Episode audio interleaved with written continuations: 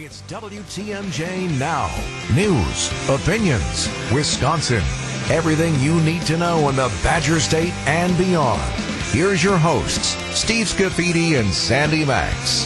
And happy Friday, everybody. Sandy's on her listener trip to England, so we'll hear all about that at some point. And uh, Libby and I, Libby Collins, who joins me in studio on this Friday. Hi, Libby. Hi, Steve. We were just traveling the globe as well. Well, you and I were both in Italy, but not At- with each other. No, at the, at the same time in Italy. So where were you at?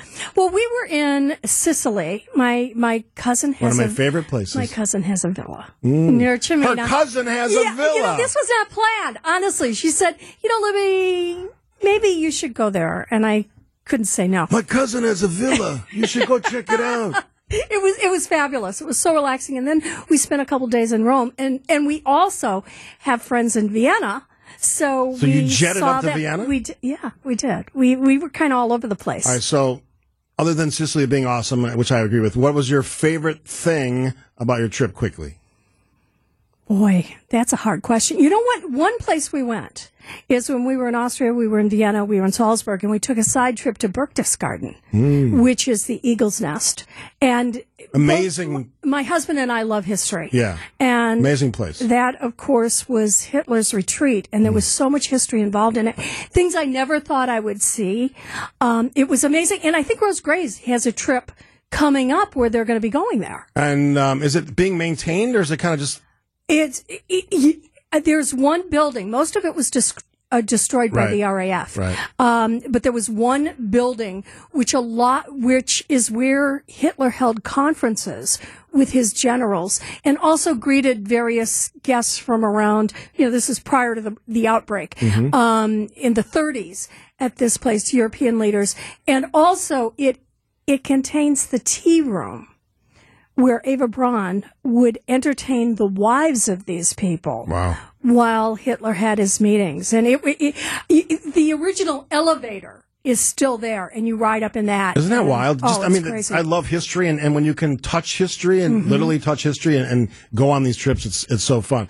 All right, so Libby is of course the host of Wisconsin's Weekend Morning News and the host of Conversations, and you got a good one this week as somebody who's vested in politics as a former elected.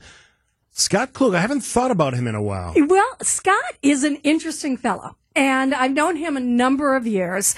And it really, it was kind of one of these things. It was difficult talking him into doing conversations. He has such an interesting background. But of course, he's got something to promote right now. So that's how I really got him. And I'll That was t- the hook. Yeah, yeah, and and actually, because it's an election year, uh, he has such a great background, not just in politics, but he was a TV news reporter for a number of years, including eight years in Washington D.C. before he ran for Congress.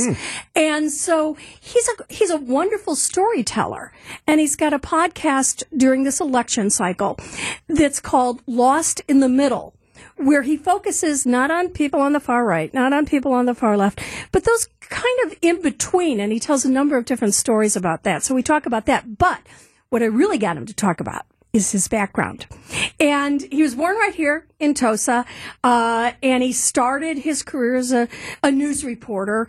Um, he's, I think he was before when he was a news reporter. After that, he served in Congress for four terms in Madison. And um, I asked him what it was like transitioning from covering news to becoming a newsmaker himself. You had been covering politicians as a reporter. Now you are one.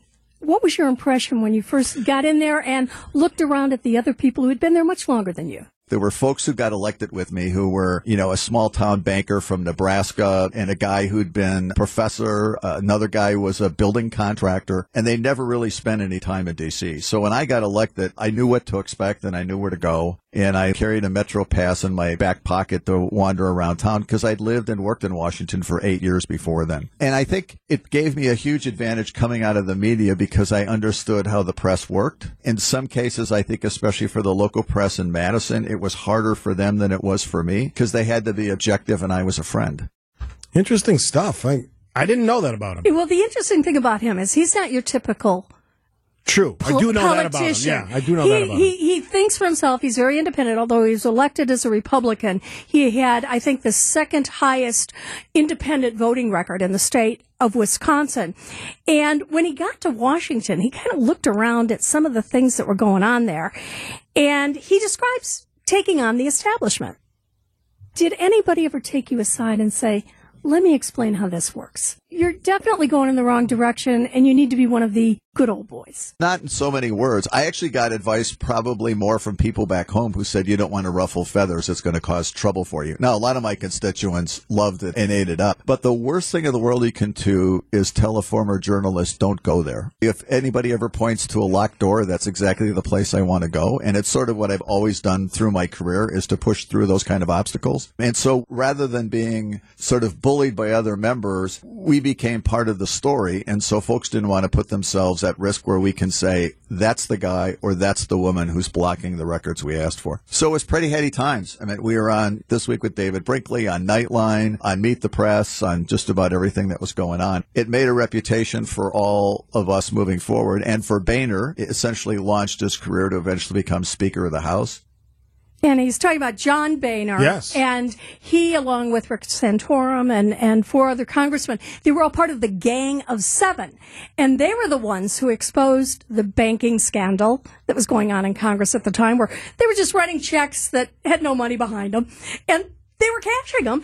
And then also the post office gang scandal, where uh, Dan Rostenkowski from Chicago, you know, big time politician, head of the Ways and Means Committee, he ended up in jail because right. of the fuss that they caused. So yeah, Scott Scott has some great stories. But going back to when he was here in the Milwaukee area, he was a student at Marquette Mm-hmm. University High School, and his on his podcast called Lost in the Middle, he tells a story about um, well about something that happened while he was a student at Marquette High. I want to go back to when you were at Marquette University High School and a date that you went on and, and what this kind of says about, from a very young age, what your political stance was. Yeah, this will tell you why I failed at romance. and why a lot of independent candidates for president will fail. Yeah, I dragged my high school girlfriend and said, We've got tickets tonight for the old Milwaukee Arena. And she's thinking it's 1968, you know, Fleetwood Mac, Cream, you know, who's in town, who's touring. It was actually a George Wallace political rally. And I wanted to go to just sit and watch. The George Wallace campaign in 1968, actually, Wallace won five states and came very close in three border states. He never thought he was going to win, but he thought he could deadlock the Electoral College and then have a say in who the next president would be. The U.S. government has strong antitrust policies about U.S. business. There's no antitrust policy when it comes to politics. The Democrats and the Republicans wire the game so independent candidates can't get on. And he has so many interesting stories.